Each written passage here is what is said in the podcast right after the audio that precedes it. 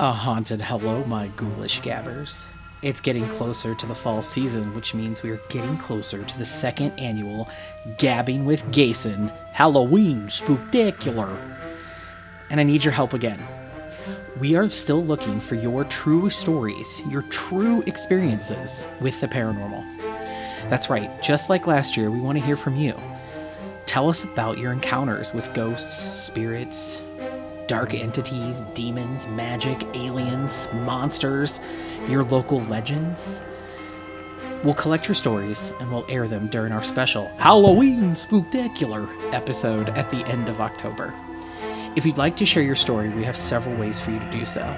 You can record it and email the file to gabbingwithgason at gmail.com. If you don't want to record it, but would like to still share your story and have us read it on the show, you can still email us at gabbingwithgason at gmail.com.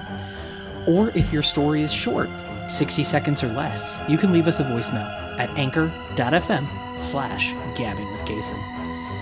And don't forget, you can find last year's Halloween Spooktacular at gabbingwithgason.com.